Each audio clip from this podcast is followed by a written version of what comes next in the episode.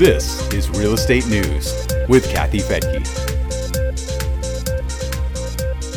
March was not a great month for investor home sales.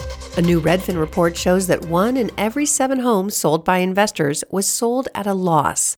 That's 14% of investor sales, or about triple the number from a year earlier. And it's the highest level of investor home loss since 2016. But this doesn't mean all investors. These were sales mostly from investors who bought more recently and sold after a short length of time, otherwise known as flippers. I'm Kathy Fettke, and this is Real Estate News for Investors.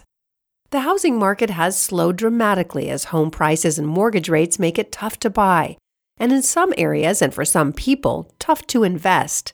It's important to remember that this report is based on national statistics, and that six in seven of those real estate investors made money on sales, although their gains may have been smaller.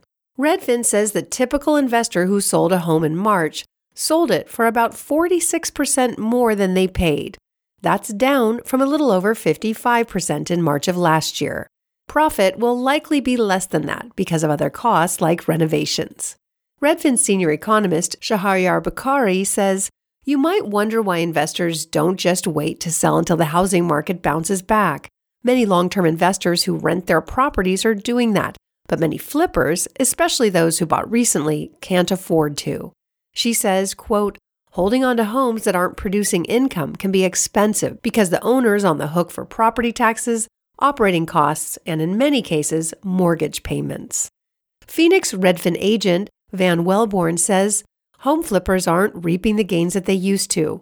If you narrow the overall result of the Redfin study to just flippers, Redfin says that one in five sold at a loss in March.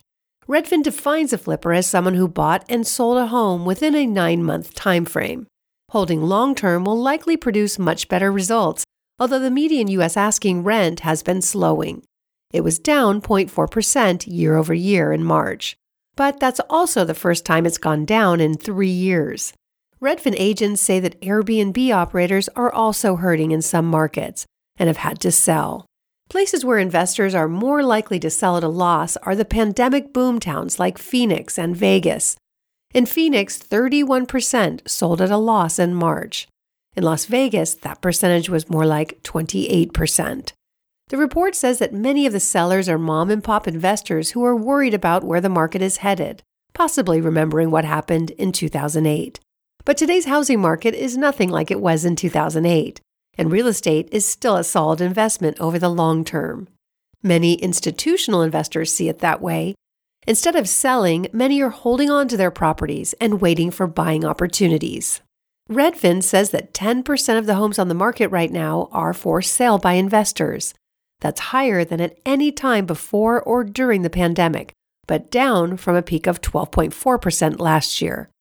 My formula for building real estate wealth is to buy wisely and hold on to your properties long term, especially now when there's such strong demand for single family rentals. At Real Wealth, we encourage the use of a platform called DealCheck for a thorough analysis of a deal before you close on it. DealCheck provides instant details on a property's cash flow, cap rate, ROI, profit from a sale, acquisition cost, and other helpful information. If you're a Real Wealth member, just sign in to the Real Wealth member portal and look for Deal Check under the Resources tab. If you're not a member, it's free and easy to sign up. I'm Kathy Fettke. Thanks for joining me here on Real Estate News for Investors.